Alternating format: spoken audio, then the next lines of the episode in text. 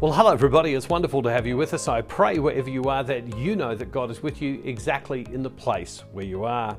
Well, we are in this series now called The Holy Spirit Powered Life, and we're going to unpack what that means for us. The Holy Spirit is a subject that I love to speak on.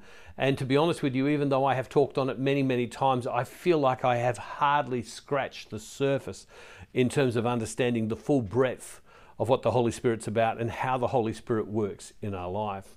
If you're new, just joining us for the very first time, it's wonderful to have you with us. Every day you'll receive a very short video.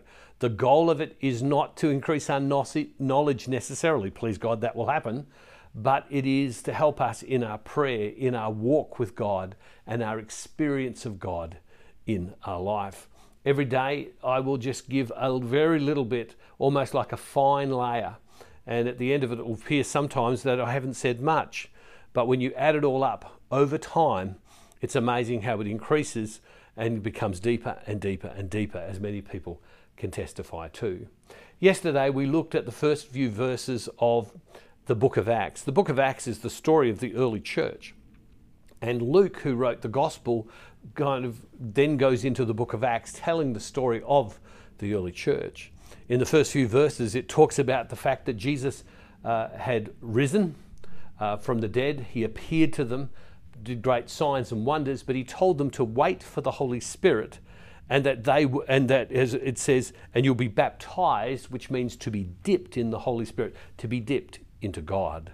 Well, Luke goes on and he goes back now, and he talks about just before Jesus ascended and what Jesus said. And so we're going to go to verse chapter 1 verse 6 so when they had come together they asked him lord is this the time when you will restore the kingdom uh, to israel?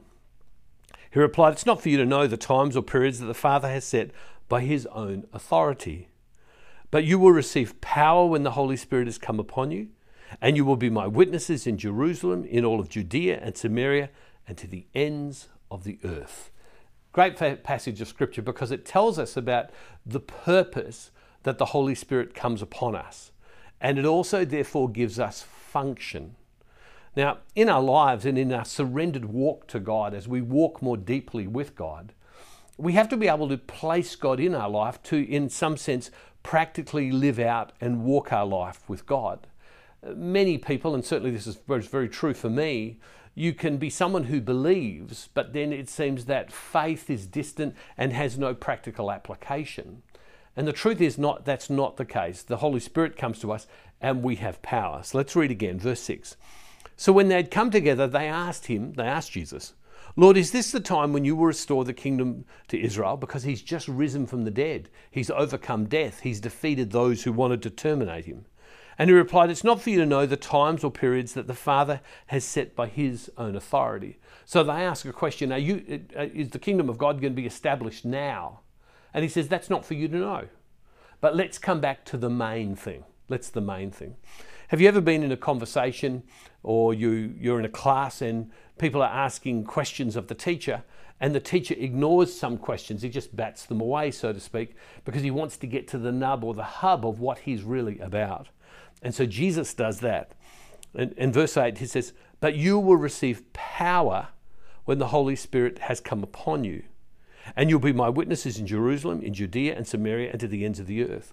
So Jesus says, that Here's the thing I want you to know that when the Holy Spirit comes upon you, when you are dipped in, when you are baptized in the Holy Spirit, you will receive power. Power for what? Power to do everything I've talked about and shown you through these preceding three years. Luke, who's the writer, is saying now it's about going forward and you doing it yourself, but now you're going to receive power to be able to do everything that I've shown you. Often, many of us in our life, we feel like we lack power at times, don't we? Uh, we face adversity, struggle, hardship. We have dreams and hopes in our lives. There's a kind of person that we want to be at times. There are times when life gets away from us. We get into habits and even sinful things, and we get far away from where we need to go, and we need to come back. And sometimes we can, we can feel as if we lack the power to be that person, to achieve those things that God is asking of us. For some people, as they get older, God says it's time to be still, to rest in me. And for the activist person, the person who's busy, who's always looking for something to do, resting in God, being with God, being in the presence of God can be hard at times. But the Holy Spirit is the one who makes it possible.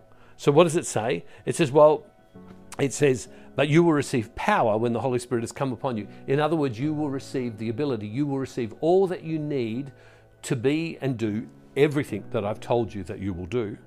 And then what you'll be? You'll be my witnesses. Where? To the whole world. Now, what's a witness?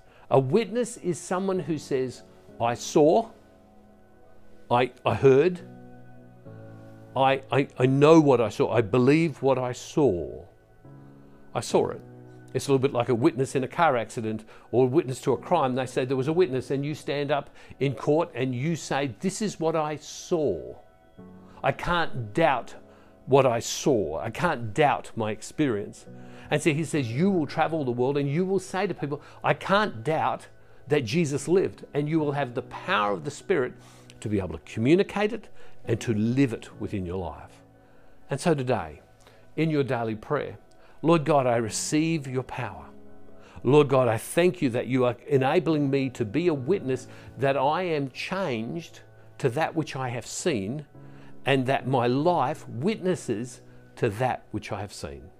In my prayer today, that's what I'll be praying. Well, I want to pray the same prayer as we conclude today. This was a prayer I, I wrote that really calls out for the Holy Spirit to come upon us and really calls into, it calls as the church teaches us uh, that the Holy Spirit comes in power upon our life, changes us so that we can be those witnesses. So let's pray together. And let's just be still for a minute. Let's pray in the name of the Father, and of the Son, and of the Holy Spirit. Amen. From my head to my heart, across the entirety of my life, may the power and the victory of the cross be upon me and within me.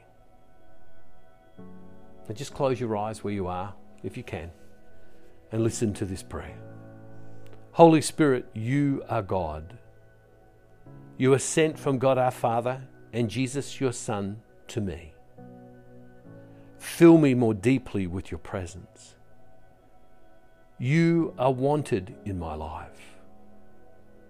You are welcome in my life. You are needed in my life. Holy Spirit, deepen my knowledge and personal relationship with you. You are the power of God alive in me. You are the strength of God within me. You are the enabler of God within me. Holy Spirit, you enable me to hear the voice of God in my heart. Holy Spirit, you enable me to respond to the voice of God in my heart. Holy Spirit, you enable me to act according to the voice of God in my heart.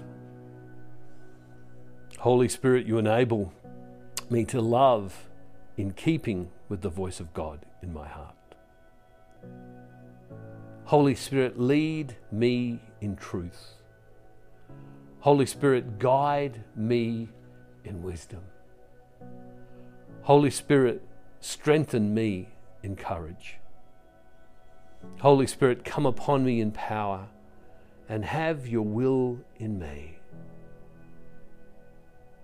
And Father, we hold up to you our needs today. In Jesus' name, through the Spirit. Meet our needs. And Father, we make this prayer in the name of Jesus through the power of your Holy Spirit. Amen. God bless you all, everybody. See you tomorrow. And don't forget, wherever you are, God is never far from you.